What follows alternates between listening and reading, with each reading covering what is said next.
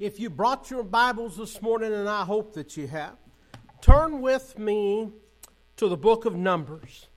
To the book of Numbers, to the uh, 23rd chapter of the book of Numbers. I want to read to you just two verses. Two verses from uh, a story in the book of Numbers, uh, the story about uh, Balaam and Balak and the cursing of, of Israel. Uh, and so, anyways, it, it really, uh, like I mentioned last week, I, am trying to learn my lesson. I didn't really even tell you the story last week, and I still still ran long. Uh, I definitely can't tell you the whole story today. Uh, I'm coming to the conclusion I just can't say everything I want to say. And so, anyways, um, that's all right. Uh, I'll just say exactly what God wants me to say, needs me to say, and that's it. Uh, but, anyways, if you want this afternoon, uh, Numbers chapter 22 through probably chapter 24 uh, covers this story. Uh, and I'm just going to give you a little brief background to get you where we need to be. But first, we want to read our scriptures and pray. Uh, Numbers chapter 23, verse 25 and 26. Verse 25 says, And Balak said unto Balaam, Neither curse them at all, nor bless them at all.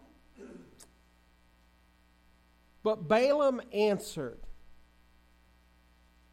and said unto Balak, Told not I thee, saying, All that the Lord speaketh, that I must do. Hear that. His response to Balak, king of Moab, is, All that the Lord speaketh, that I must do. Let's pray. Heavenly Father, Lord, we just humbly come before you here this morning, Lord, desiring the same thing uh, that I just read in your word. All that you speak, all that you want us to do, that's all that we want to do. That and that alone. And Lord, that's my heart's desire for this service here this morning. So, Lord, my prayer this morning is, is that you would just move in our midst in a mighty way. God, that you'd stir our hearts, Lord, that you'd draw us to you. Lord, my prayer this morning is, is that you would, uh, Lord, you know all the needs that are here. There's nothing here that's a surprise or a shock to you. And so, Lord, I'm just praying, Lord, that you would move in our midst in a mighty way. Lord, that you'd meet every need that is here. God, that you'd lift up and encourage those that need to be lifted up and encouraged. God, that you would, uh, uh, those that have uh, let some things creep into their life and their heart and their minds, Lord, that doesn't belong there, that doesn't please you, that doesn't bring you glory, any that have, that have dwelled on sin or living in sin. God, I pray that you'd convict them and that you wouldn't give them any peace until they'd repent and get things right with you. Lord, if there's any here that are backslidden, any that doesn't know you, any that have fallen away, any that have never known you, whatever the case may be, God, my prayer is that you would move in a mighty way, Lord. Lord, and that you wouldn't let up until they'd get things right with you because that is the most important thing in this life is our walk with you, our relationship with you. And so, Lord, I'm just praying right now that you would just have your way and your will in the remainder of our service. And Lord, I'm asking not only that you would give each one of us ears to hear what you would say by your Spirit, eyes to see what it says in your word, hearts to do what we hear and see today. But pray also, Lord, that I would be a faithful messenger of your word. And Lord, I know I got nothing to say lest you give it to me. I got nothing worth saying lest you give it to me. So clear my mind of everything but your message, your thoughts, your words, and place on my tongue the very things that you'd have me to say here this morning. Lord, my heart's desire is for everyone to know that they've heard from you, heard your word, your message, not mine. And so, Lord, have your way and your will. Lord, we just desire that you'd move by your sweet Holy Spirit. And we ask it all in the precious and holy name of Jesus. Amen. Balaam is a prophet in the Old Testament. Uh, I guess if you would want to say that there is major characters in the Bible and minor characters. Uh, Balaam would be a minor one, meaning that we don't read a lot about him, but we read a little bit about him. He is mentioned in a few different places, both in the Old Testament and in the New Testament. I would say pretty much most of the references are negative. About the best ones you'll find is right here in this section of Scripture.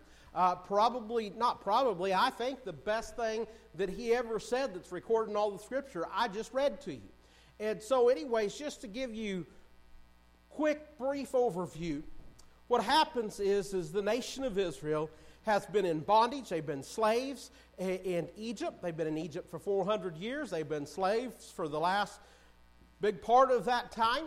Uh, they have come to the point that God, through Moses, is leading them out uh, in the whole book of Numbers as part of the 40 years that they spend wandering in the wilderness.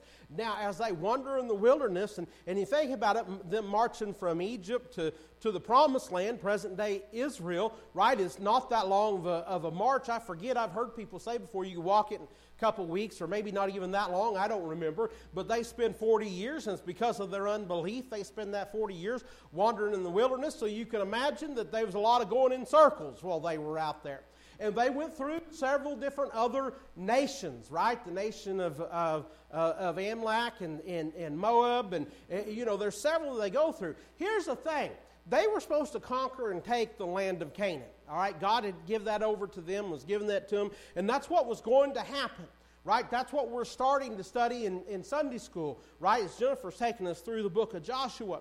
But the nations that they go through on the way there, they weren't supposed to bother them, and, and, the, and, the, nations weren't supposed to bother them. They were supposed to leave each other alone. They weren't supposed to fight. They weren't supposed to take their land. But you see, what happens is, is uh, these kings see this two million plus people, right, marching out of Egypt, this nation that was birthed inside of a nation, right? They hear about the mighty miracles that is performed, right?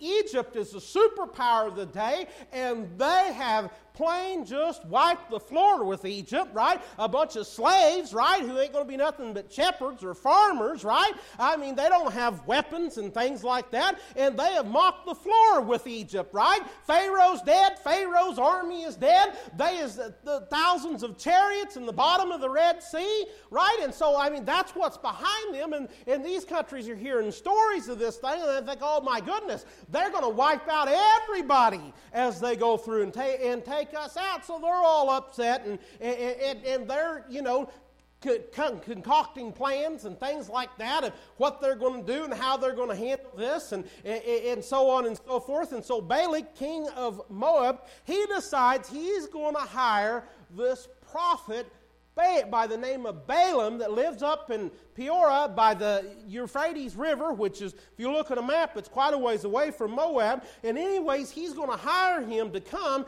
And, and he's heard that whenever this prophet Balaam curses somebody, it tends to work, it tends to take. And, and so, anyway, so what, what he wants uh, Balaam to do is he wants Balaam to come down and, and, and put a curse on him. Think of it that way, all right? That's kind of the way they thought of things and saw things, and that's what he's wanting him to do. Now, the thing about it, and I'll just say this real quick as you read this story, it's easy to kind of get tangled up in this because sometimes it sounds like Balaam maybe maybe he you know worships God and follows God, and then other times you you know it don't sound kind of right. And so, anyways, I think the bottom line is is I think that he does worship God, but I don't think that's the only God that he worships. Now, that's my take on it. You take it for what it's worth. But, anyways, this is where you have, and I'm not going to go into the details of it, but he goes and, and, and King Balak sends messengers to Balaam with money to hire him to come, uh, to, to, to come curse Israel, and Balaam won't do it, right? Because God comes to him in the night and talks to him and tells him, Look, you know, I've blessed these people. You can't go curse them. Don't you dare do it. And so, anyways, and, and there's a whole series of events. That's where you get the story of, of, the, of the uh, talking donkey. Uh, you know, I always think it's funny uh, because. Uh, uh, there's different critics of Christianity and of the Bible will take that story and say, well, there you go, talking animals in the Bible. They'll use it to God, and to mock Christianity, to mock the Bible, to mock us, you know, for believing, right? You believe in talking animals. I've heard that several times. Uh, uh, one thing I want you to understand as you go through and as you read that, that is God speaking through that donkey, right? And, and so if you don't take anything else from it, understand here this morning that if God could speak through that donkey 2,000 or 3,000 years ago, he could speak through this donkey standing up here in front of you right now, okay? And so, anyways, uh, that is what uh, uh, that that's what we see that is happening there. And listen to me, that was just as a uh, you know we we would think that is just crazy for an animal to talk today, right? Well, that was just as crazy for them that day and that time, right? God was trying to get his attention, which he did. I think interesting part of that is the, is the donkey has got more spiritual uh, insight or more spiritual sight is more spiritually perceptive than what Balaam is. But, anyways, you have that whole incident, right? And you got the whole incident like when he gets there, and, and it's interesting how, you know, Israel's in camp. They don't even know what all's going on behind the scenes, right? They don't know how the devil is trying to come after them and destroy them, right? That's who's behind it. It's amazing. There's a good lesson there for us, too. You know, we don't often realize what all's going on behind the scenes and how the old devil, right, the enemy, is working to take us out and take us down, but yet God, there is God all along preventing it from happening, right? God blessing, right? God taking care of them. You see that, right? Balak uh, takes Balaam up on several different hills, looking over Israel and say, "See there, uh, curse them," and he wouldn't do it, right? So he'd take him up on another hill, right? So he could see it from another point of view, and he says, "There, see them now? Uh, you know, now curse them." And anyways, he was he doesn't do it. Every time he goes to open his mouth, God speaks through him and prophesies nothing but blessings. And finally, at this point that I just read to you, Balak says, Well, just shut up and don't say nothing then. If you're not going to curse them, don't bless them either.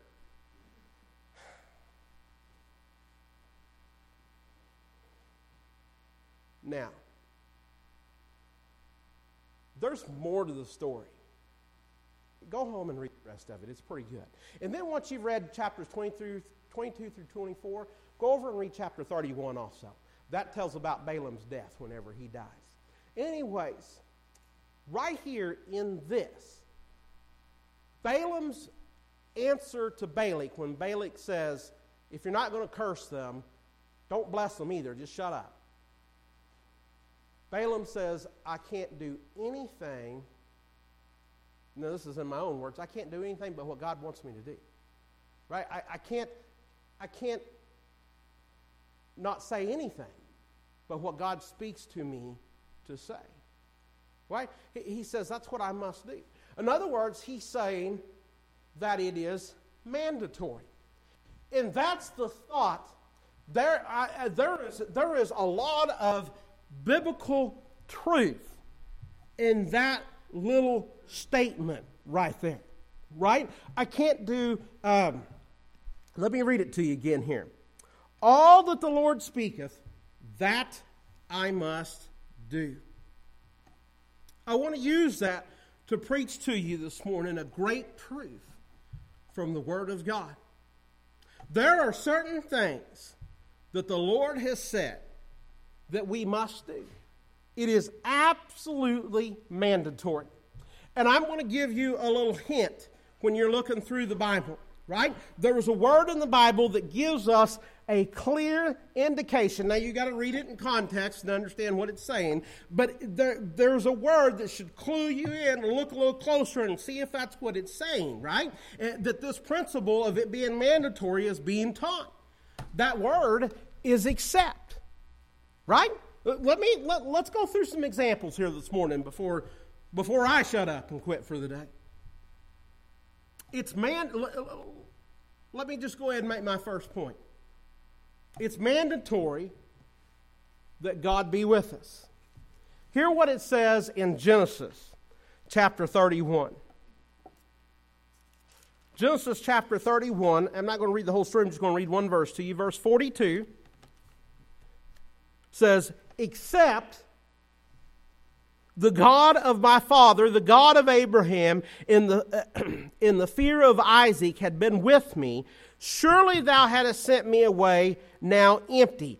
God has seen my affliction in the labor of my hands and re- rebuked thee yesternight.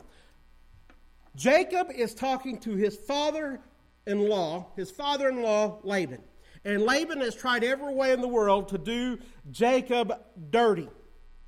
And he is saying, You would have got away with it. You would have pulled it off, except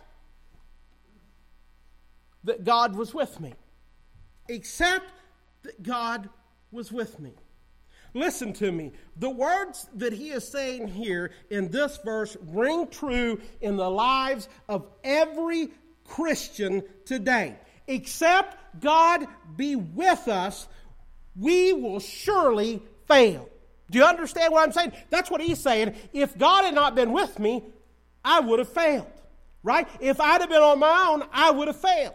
If except God be with us, we will surely fail. It's mandatory that God be with us, right? We live in an impossible world today, and there seems to be no way that a person can get by. I mean, just, just think about what it takes to get by day to day, right? Do you understand how crazy inflation is today? Do you realize how high, how expensive things is? From the things that you go in the grocery store to buy to property, go try to buy a house or, or a piece of property. I, I, I feel, especially for young people that are just getting started out, you know, and, and trying to try, trying to pay to go to school and, and, and trying to put groceries on the table and trying to buy them a house and things like that. It just it's just impossible, right? Uh, our dollar is just practically worthless. You know, I, I I'm not mean to get on a soapbox, a eh, eh, eh, soapbox, and I'll be done in just a second. But you know, I was just thinking about this. My grandmother come up in the uh, in the era of the Depression, and, and, she was pretty influential in my life. As a matter of fact, I lived with her last few years before me and Jennifer got married. And so, anyways, boy, she was one. She always had money in her savings account. She never made very much money, but she could save. It didn't matter how little she made she could save money, and she always did save money. I mean, you, you could you know, her check could have been cut to whatever. She'd still figure out a way to save money. She come up in that era, all right? And it was so important. But you got to understand, there's a big difference between then and now. During the Great Depression was a time of deflation. Dollars actually become worth more. We're in a time of major inflation, right? And I think about this often. Why in the world uh, save paper dollars when they just print more and more, right? And they're more worthless and more worthless, right? There's other things things that, that, that we need to be putting more value, that has more value, a whole its value, that you need to put your savings into. You need to be saving, but not the same way you used to. But I'll tell you this right now the most valuable thing is the soul. And that's what I'm trying to get at. That's worth more than all them worthless paper dollars that's getting to be uh, more worthless every day. And if you find something you think a whole value like gold or something like that, it is still nothing compared to the soul, right? The soul of man, the value of the soul of man. I think about this when I think about gold, the most valuable, right, precious stone here on earth that we base, you know, so much of our currency the world has throughout history, right? And here God, the Bible talks about streets of gold. God is paving the, the New Jerusalem, right? He's paving the streets of heaven with it. His economy is a little bit different than ours. But still, when I was talking about it, it's almost impossible to get by and thinking about how crazy things are today, and it just seems impossible except God. Right? All things are possible with Him. In fact, He is the only hope we have. And if we're to do anything worthwhile, we must have Him with us right? He is our strength. He is our help in times of trouble. He is our rock. He is our shelter uh, from the storm. He's our heavenly Father. He is the God of comfort, right? Uh, he is the God of blessings. He's the God of answered prayer. He is the healer, the great physician. He is our hope. He is our Savior. He is our Lord. He is our protection, right? He is our prov- provision. What am I trying to say? I'm trying to say He is our all and all. He is all that we need, right? To try to go through this life in this old world without Him is to fail, to try to face your troubles and the trials that you meet, the th- opposition and the things that you face, right? Without Him is to meet defeat every time. You study Israel, and we're starting it in Joshua, and they go through to take the uh, promised land. The times that they try to go to battle without God is the times that they lose. Every time. I'm telling you here this morning to try to make it on your own without God is to go it alone, right? And we are blind without His sight, and we are weak without His strength, and we are prey without His, uh, uh, his power. What do you think the Bible's talking about when it tells us our adversary, the devil, walketh about as a roaring lion seeking whom he may devour, right? In that analogy, Satan is the predator and we are the prey, right? And without God, right, that's what we are. We are prey without his power, right? We have nothing without his provision unless he gives it to us, right? We must have him with us. It's mandatory. And I think how sad are those that walk in this cruel, hard world without the presence and help of God. That's what I mean when I say it's mandatory that God be with us. There's no other option if you're going to make it through this thing. Let me give you another one. Did you notice when Ellen read her scriptures this morning that that word except appeared there? It did uh, that she was reading about when Jacob wrestles with God all night. And, it, Jacob says an interesting thing in verse 26 of what she read. And, and he said, Let me go, for the day breaketh. And he said, right, this is what Jacob said, I will not let thee go except thou bless me. It's mandatory that we have God's blessings. Let me ask you a question. Do you think the enemy wants to bless you? You think the old devil wants to bless you? I'll guarantee he doesn't. Right? Bible tells us in John 10 10 that the devil has come to steal, kill, and destroy. That's all he's come for, right? He's wanting to take you down. He's wanting to make you as miserable as possible. He is wanting to ruin you. He's wanting to steal every bit of joy, every uh, peace, everything from you. He doesn't want to bless you. This is his aim and purpose in this world, right? And the proof is everywhere. All you got to do is just look around. Look, the drugs, crime, uh, immorality, drunkenness, rebellion. Uh, I mean, just look around. Look at the rate of suicide, overflowing uh, institutions. You name it. Satan is still walking to and fro in this world, seeking whom he may devour. And he is devouring many. And many of these are people we care about, our kids and, and, and grandkids and, and, loved ones and neighbors and people that we care about. The verse that, we, that Ellen read to us while ago in Genesis, it teaches us the truth that we're to seek the blessings of God in our lives, and we are not to be satisfied until we have them. As a matter of fact, it's mandatory that we have the blessings of God on our homes. Listen to me. The homes of America are in trouble. Marriages are failing. Children are out of control. And many are taking their own lives.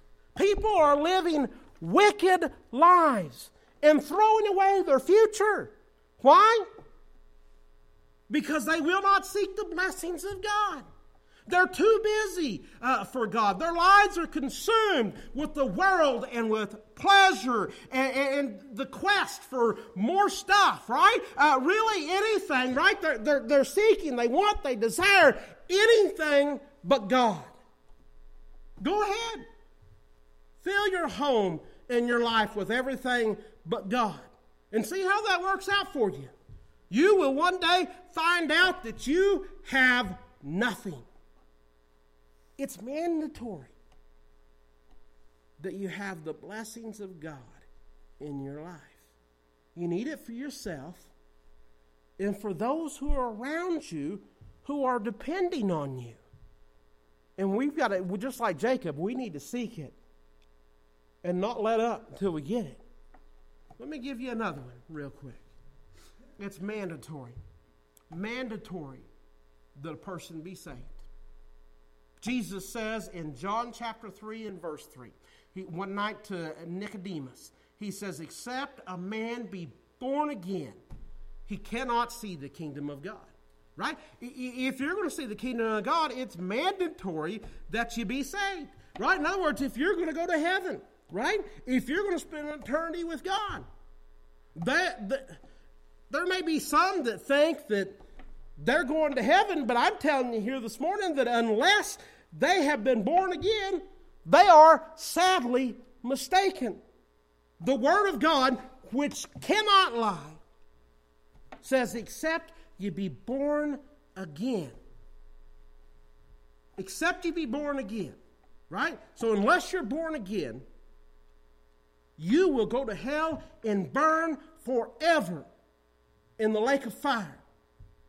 And that lake of fire wasn't prepared for you, wasn't prepared for them, was prepared for the devil and his angels. That's not just my opinion. That's what God said. That's why I'm saying it's mandatory that you be born again, that you be saved in order to avoid that fate. There is no other way around it. Look, we, we have many that convince ourselves of all kinds of things, right? We convince ourselves that we're not that bad. We convince ourselves that God really won't allow anybody to go to hell, right? We convince ourselves that there are many paths, right? We, we convince ourselves of all these things. But I'm telling you right now, every one of us has got to realize that we are a sinner. You've got to realize that you are a sinner. The Bible says in Romans 3:23 for all of sin and come short of the glory of God. The next thing that you've got to realize is you don't have to go to hell. Nobody has to go to hell. God made a way. He made a way for you, for me, for everyone who would believe. That's why it says in John 3:16, "For God so loved the world that he gave his only begotten son, that whosoever believeth in him should not perish but have everlasting life. Jesus died for our sins. That is the plan of God. And for us to go to heaven, and listen to me, we won't go any other way. Jesus is the only way. That's why it says in John chapter 14, verse 6, Jesus says, I am the way, the truth, and the life. No man cometh unto the Father but by me. It's mandatory. It would be a shame to live on this earth and experience all the troubles and hardships, right? I mean, think about it. What a shame would it be to live your entire life on this old earth and go through and face all of the trouble and hardship that the devil and the world and other people throw at us, to only then die and go to hell and burn forever. Think about it. Think how sad and miserable, right? And so many people think that they're living it up and having a good time, but actually they're the most miserable of all men. Listen to me.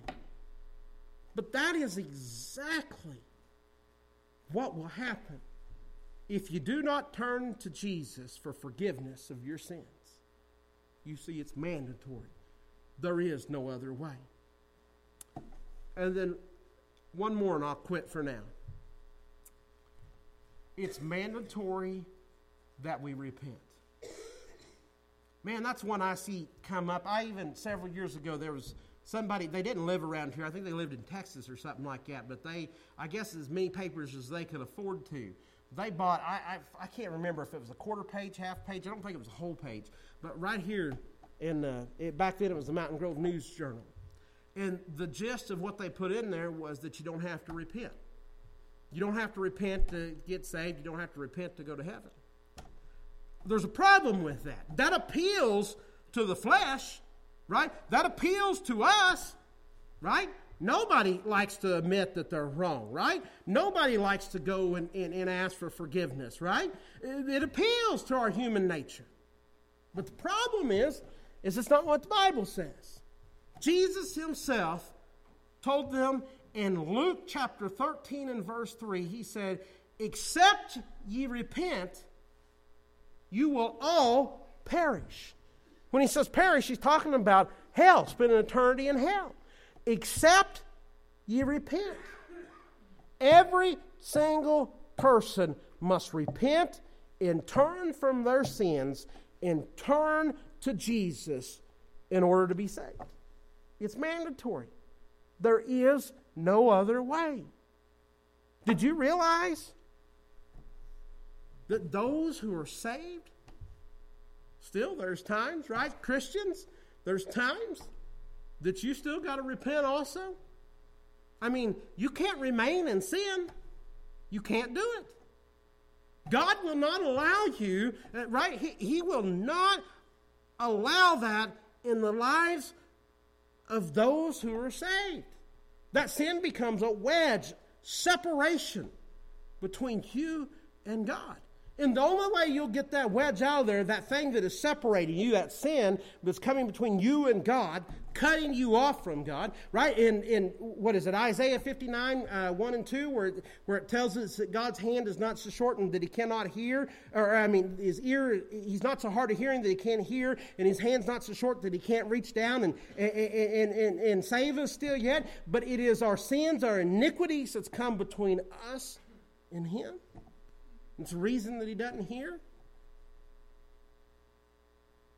Listen to me. If you're here today and you got sin in your life and you claim to be saved, to be a Christian, you must repent of that sin. It's mandatory. Listen to me. It is mandatory. I'm not, and I'm not talking about what you or I think is sin. It doesn't matter, right? Right? In our minds, we think of we think of sin wrong, right? So if we're not careful, we slip into the mindset that whatever I think is wrong is sin, and what I don't think is, is wrong is okay. And we justify all kinds of things that way. So I'm not talking about what you or I label as wrong or sin. I'm talking about what the Bible the Word of God, what God Himself says is sin. Listen to me, Christians. Your sins, they will find you out. Somehow, some way, somewhere along the way, your sins will find you out. And it will cost you more than you can bear to pay. I'll guarantee you. And when it does, your testimony, it will perish. Your health, it will perish. Your peace, it will perish. Your joy, yeah, that'll be gone too. That'll perish too. Your blessings, they will perish. Except you repent. Except you repent. Jesus says, except you repent, you will all perish. I don't know. I've got more, but that's enough for now. I don't know where you stand this morning. I don't know what might be going on in your life, what you might be dealing with. Honestly, I don't even know your spiritual condition. Are you right with God? No, I mean, are you truly right with God? I don't mean have you just convinced yourself you're probably okay. I spent a whole bunch of years of my life having convinced myself that God will look the other way. He'll wink at my sin. I'm asking, are you really right with God? Are things really right?